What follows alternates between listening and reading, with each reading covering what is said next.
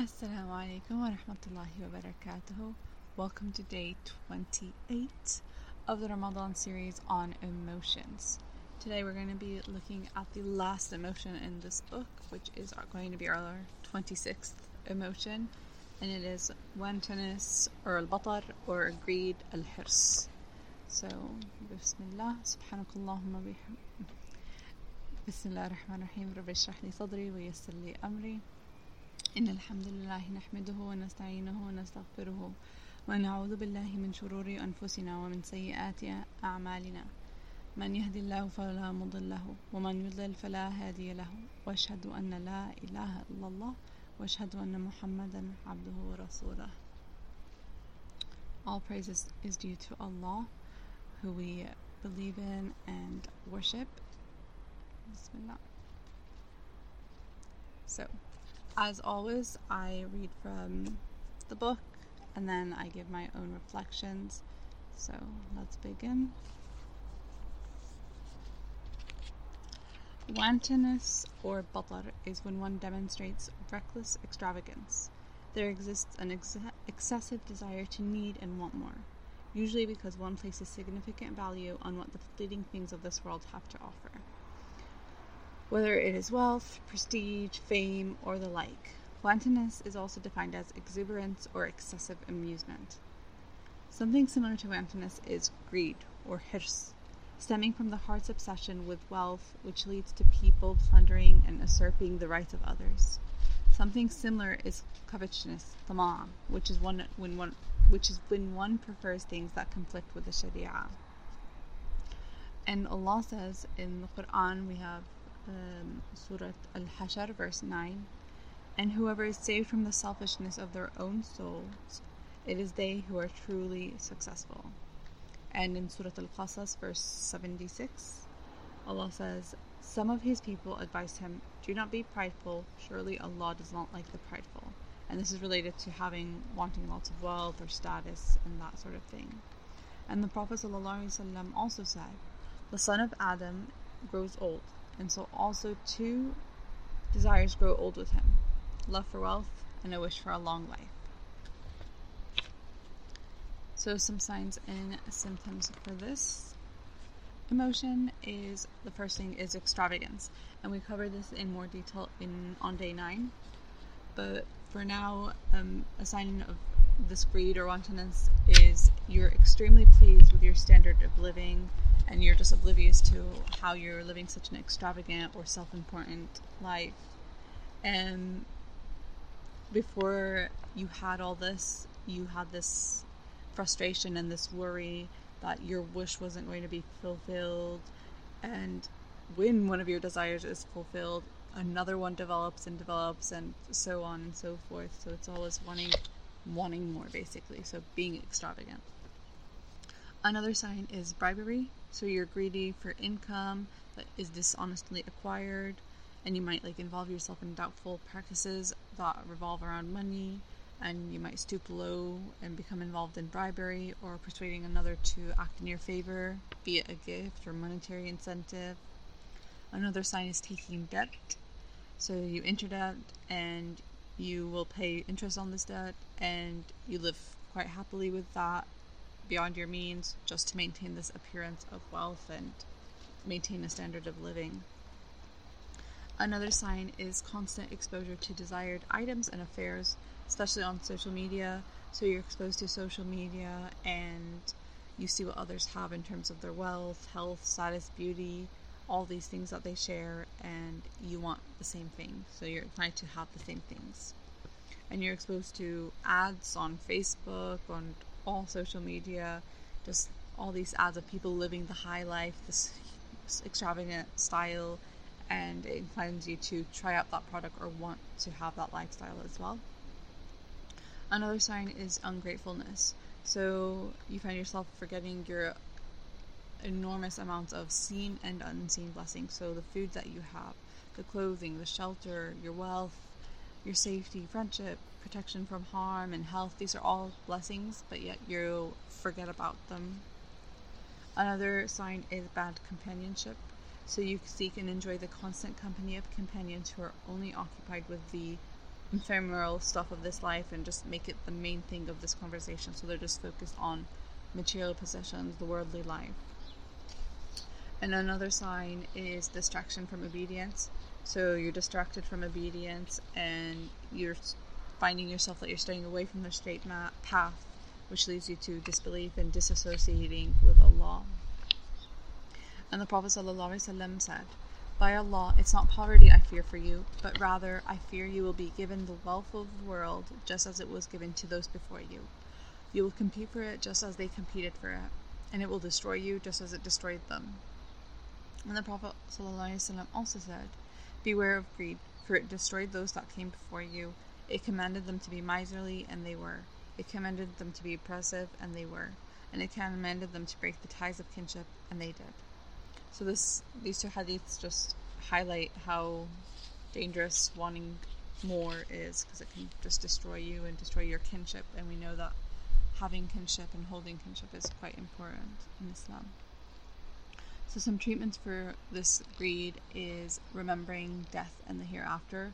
So you reflect seriously on death and the hereafter and even the state of the grave which you'll be placed in and you learn more about the different parts that are related to the hereafter, so the sirat, the line that we have to cross, and these constant reflections basically diminish that want, that need of wanting more and more, and it just lessens the lure of all these fleeting things in this world, whether it be wealth or fame or prestige.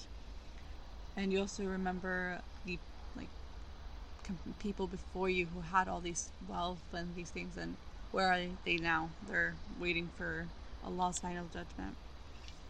And the Prophet ﷺ said, Remember often the destroyer of pleasures, which is death.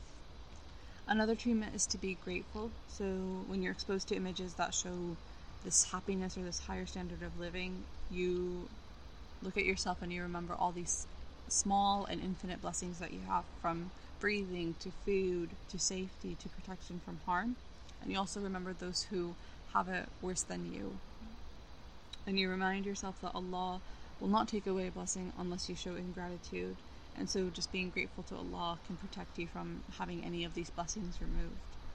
And the Prophet ﷺ said, Look at those who are inferior to you and do not look at the ones above you. This is worthier of you, so you do not despise Allah's blessings. Another treatment is to correct your intention and adopt the dress of taqwa. So you understand that extravagance is usually the consequence of your misplaced intention to show off, to feel better than others, and to display your greatness. And so there's quite a fine line between beautifying yourself for Allah and by in between beautifying yourself and extravagance. So you need to check your intention. So if you're getting dressed up for the mosque, think about what your intention is. Is it because you're going to visit the home of Allah, or is it because you know that so and so is going to be there and you want to show off your new dress or thobe? Another thing is to reverse that incorrect intention. So, shun the idea of spending to satisfy your inner pride and just remember to reduce your expenditure. So, focus on basically this garment of taqwa that will help you adorn your inner self and then that will help beautify your outer self and your character as well. And you know that this garment of taqwa is going to provide you with protection from all the trials of the world and the hereafter. Another treatment is to seek good company, so surrounding yourself by people who are sincere and trustworthy.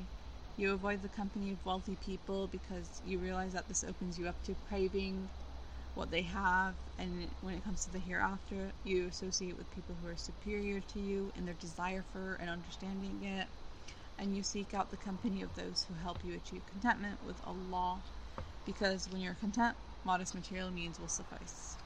And the Prophet ﷺ was reportedly asked, Which of our companions is the best? He replied, One whose appearance reminds you of Allah, and whose speech increases you in knowledge, and whose actions remind you of the hereafter.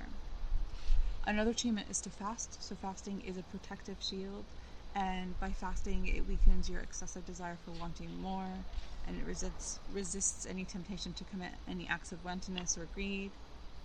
And by like intentionally experiencing this hunger through fasting voluntarily, it becomes this protective shield because you realize that the blessings that you already have and you don't eat to the excess.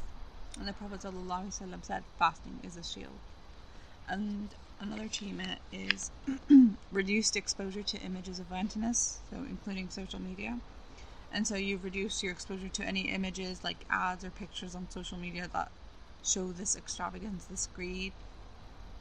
You reduce your inclinations towards such material products and lifestyles, so maybe unfollowing certain people that show things off, and it just helps you reflect on the true meaning of life and your ultimate destiny. And you keep in mind that a greedy person is always sliding down the scale of Allah's favor. So, an exception to this emotion is physical needs. So, in this life, we need things that help us for our physical necessities and to also be free from burdening others with our needs. And if we're wanting to attain the best of the hereafter, we desire provision from the world to help us attain the best of the hereafter and also benefiting the needy. So, wanting more, just wanting more wealth or more position to help the needy.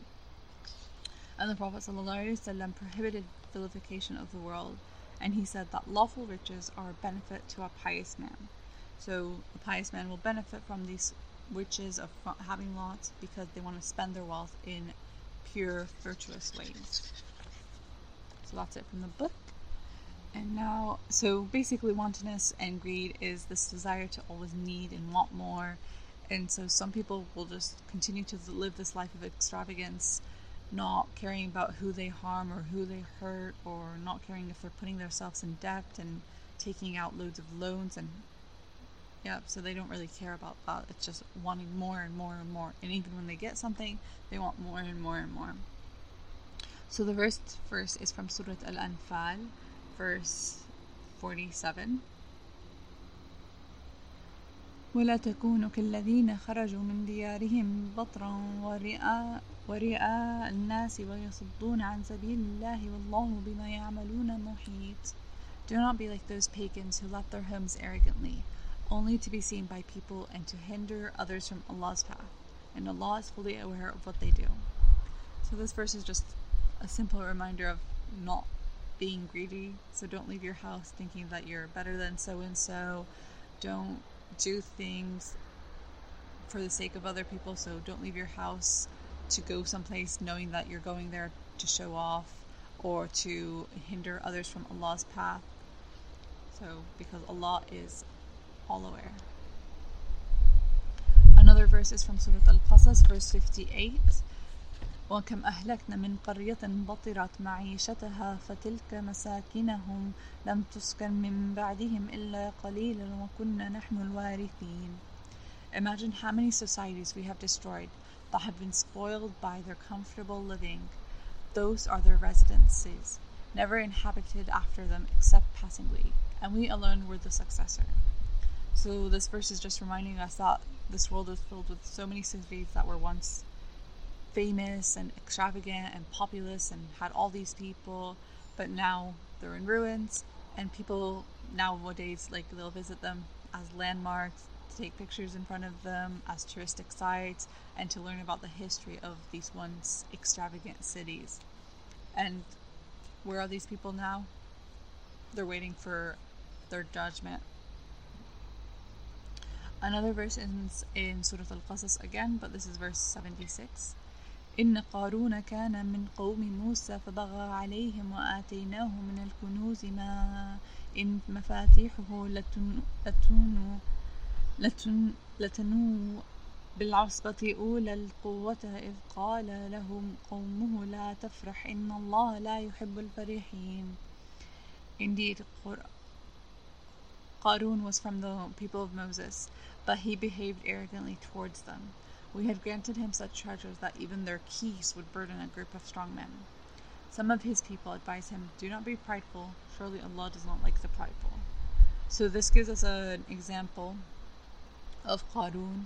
And Qarun was given so many blessings, so much treasure, and he just used his gifts for corruption. He didn't use them for good intentions or good deeds. And he didn't attribute his gifts to Allah. And so, what was the result of this? The earth swallowed him and his home no one could save him, nor could he defend himself. So it's just important to attribute what we have always to Allah and to not use what we have in negative or harmful ways.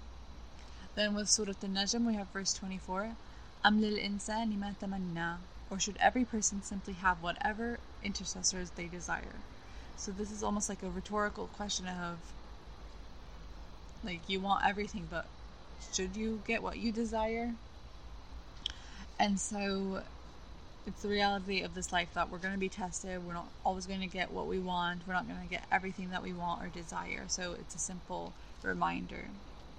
Now, with the names of Allah, we have Al Muqit, the Sustainer, and it's just a reminder to be thankful for everything provided by Allah, that He's sustained us thus far, um, and that He's provided us with health, wealth, food, safety, protection, anything that you can think of, and it's all because He is the sustainer. Then we have with Al Mughni, the enricher, and so we need to realize that Allah, and Allah is the only one who can enrich us, who can fulfill our needs, who can provide what we need. And then the last name is Al Ghani, the self sufficient or the wealthy, and it's just a reminder to just be content in what you have, and you can always ask Al Ghani for, for wealth, for sustenance, if that's what's best. Now for that, Bismillah, Ya Allah, you are Al-Muqit, the sustainer. So sustain our bodies, sustain our souls. Make us recognize all the sustenance that you have provided us and guide us to be those who use our sustenance, our provisions to gain your pleasure and to do good for others and to become a way of sustenance for others by teaching them, by helping them, by guiding them to you. Ya Allah, you are Al Mughni, the enricher, and you are Al Ghani, the self sufficient, the wealthy. So allow us to always be grateful to you, to make us thankful for the wealth that you've bestowed upon us, and to allow us to use that wealth for your sake, and allow us to be content with your decree, and make us of those who give away what they love, especially with money, because we all love to have money, but sometimes we need to give it away just because mm, some people need it more than us. ربي إني لما أنزلت إلي من خير فقير. My Lord, indeed I am for whatever good you would send down to me in need. Amin. As always, anything I said is a reminder to myself, first and foremost. Anything incorrect is from myself, and all good is from Allah, so forgive me for my shortcomings. سبحانك اللهم وبحمدك أشهد أن لا إله إلا أنت أستغفرك وأتوب إليك Glory is to you, O Allah, and praises to you. I bear witness that there is none worthy of worship but you. I seek your forgiveness and repent to you. May Allah accept your fast for today and any of the good deeds that you have done. And just as a reminder with this emotion about this like greed, this wantonness, it's Shahr Ramadan, it's last couple of days, days.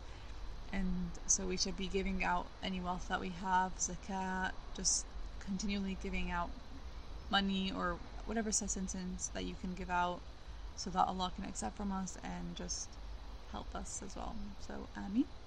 Assalamu alaikum wa rahmatullahi wa barakatuh.